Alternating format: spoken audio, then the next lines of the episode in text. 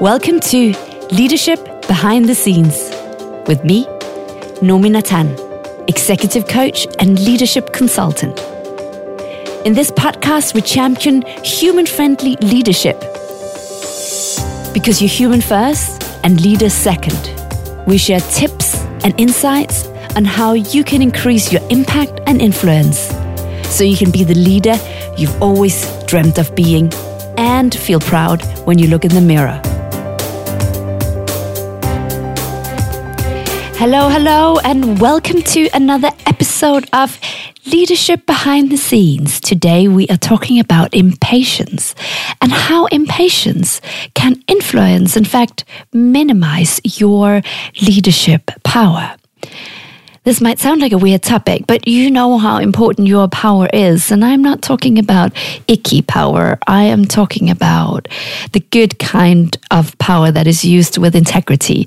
You know, the kind of power you need to be heard, for people to pay attention to you for people to notice when you're sharing something, for people to take stock and dare to change your mind because the power with which you present it and the way you phrase it makes them stop think.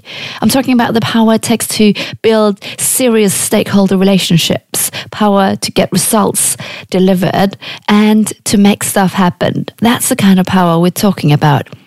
And what I noticed recently is how impatience can really impact the quality of your leadership power. So take a breath and let's dive in.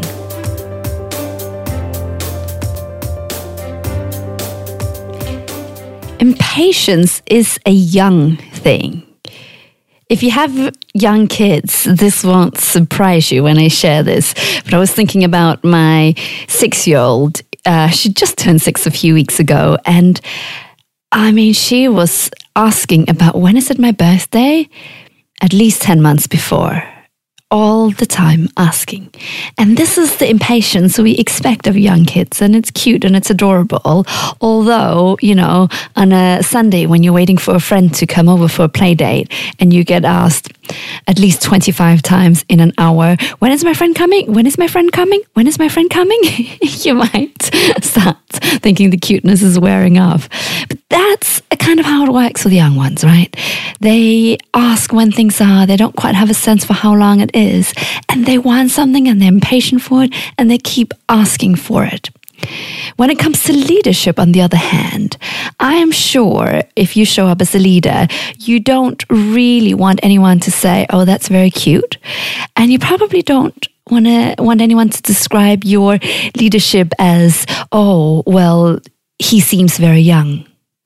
Maybe fresh, fresh might be a compliment, but very young usually means that there's some learning to do. They haven't quite got their gravitas yet. We need to work on their presence and how they show up. Usually something like that. And so we're in a funny culture where everyone's supposed to look young, right? Yes, let's take funny things to spray into our faces so we don't have a wrinkle.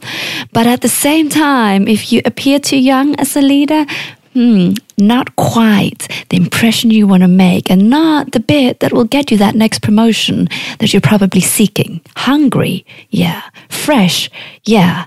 Go getter, yeah. Young, not so much.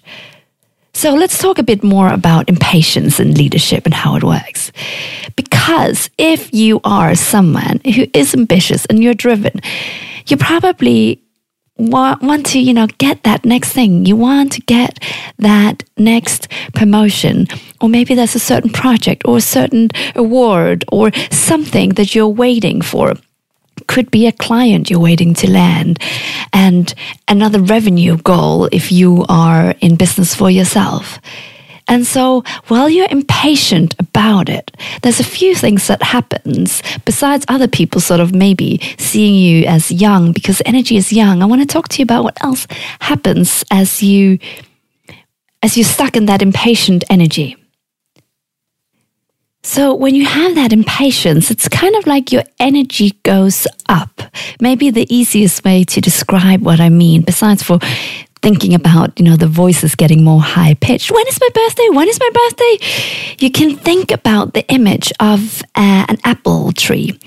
And what you're kind of doing when you're impatient is you're reaching up towards the apples. When can I pluck them? When will they be ready? And you're sort of reaching upwards. And in a way, it's nice to reach upwards, but it comes usually with sort of a, a little bit of a tinge of fear. Is it going to happen? Can I trust it? And if you think about the leaders that you want to trust and the leaders you show up, you know, to follow, the, the kind of leaders you really want to follow are not the ones that are worried if it's going to happen and they're reaching up, grasping for things. You want to follow leaders that are grounded, right? You want to follow leaders that you feel that they exude certain calm that everything will be fine. No matter whether the apples will ever be ripe or whether we'll ever catch them, things will be fine no matter what. Those are the kind of leaders that we want to shower with responsibility. And so reaching upwards and going more high pitch again loses some of that groundedness that invokes confidence in leadership. Now, the other thing that happens when you're when you're going with that impatience. You are so focused on the, I want this. When is it going to happen? I want this. When is, oh, why isn't it happening yet? And it can often lead to sort of frustration. And what happens is, while you're so focused on that promotion, that income target, that next award, that next thing, you're missing out on loads of other things that are happening, right? So the little children in that hour before the friend comes, they're missing out on any fun they could have had because they're constantly looking out the window, constantly running around asking, when is it going to happen? When is it going to happen? And it could have been that that hour could have been tremendous amounts of fun. And as a leader, this is really important because you cannot afford to miss what's going on around you. So, your ability to listen and to pay attention to other people will be minimized when you're so focused on, I need that next thing. I need it for my career to look good. I have been in this role for three years now, and if I don't get that next role, it will look really bad, or whatever. Whatever it is that you're in a in a mean voice is saying, right? So when you're doing that, you're missing out on what else is happening, what else is possible, the relationships you could form, the fun you could have, but also the impact you could be having, which is what it looks like as a leader. And last, you know, with the impatience can also come a little bit of paralyzing effect that you're just so focused on that thing you want to happen that you might stop taking lots of proactive action because you're kind of waiting, waiting for it to happen. When is my friend going to come? When is the promotion going to happen? Right? And you lose power when you're waiting. So there are three things you can do to counter this power minimizing effect that impatience can have. Because I want you to want things, and it's a great thing. And I don't want you to lose power over it. I still want you to be able to be impactful as you're going about seeing if this thing that you really want to happen will happen. So the first thing is back to the apple metaphor. If impatience is reaching for the apples and reaching upwards, and you can imagine that now with your hands stretching your arms upwards and imagine your whole energy going upwards. I then want you to make a flip and do this now with me. Imagine now letting your energy sink down into your tree trunk, right? Into the ground as if you're sprouting roots. Be really solid tree trunk. And just imagine the roots going down and your energy going down, and you're solid. Because that kind of solidness means that whatever comes your way, you will be fine and you will invoke that. That and others, you will invoke that belief. So imagine your energy going down. That's the first thing you can do. The second thing is, in a way, to look at this as bigger than you. We are very ego driven in our individualist time. And what we tend to do is we think, well, I want it, so it should happen. And you know, sometimes what we want isn't actually the best thing. It isn't the best thing for us and it isn't the best thing for others. And so a little bit of a humility really goes a long way. And so the sentence I like to use is this or something better. So kind of letting go that this promotion, this revenue target, this award, this new job, this stakeholder relationship that I really want to win over, that this is the thing that must happen and it's the best thing. And instead going, well, this or something better. Letting go that I know exactly what the future should bring and is going to bring. And maybe there's something even better that I can't even imagine and also letting go a little bit of it should happen now. Because maybe it's better if it happens in a little while. Which then brings me to the third one, which is what can you take action on now?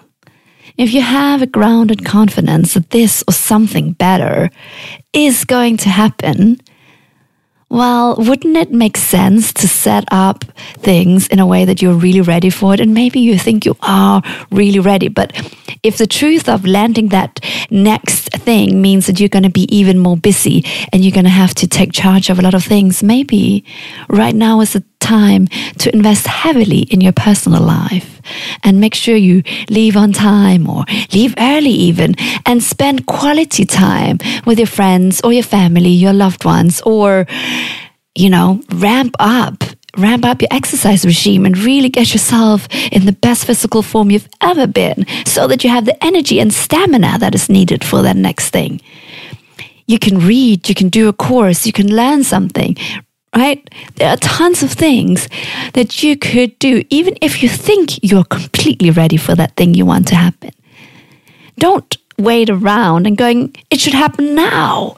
Because that's that spoiled kid that go, but I should have it now.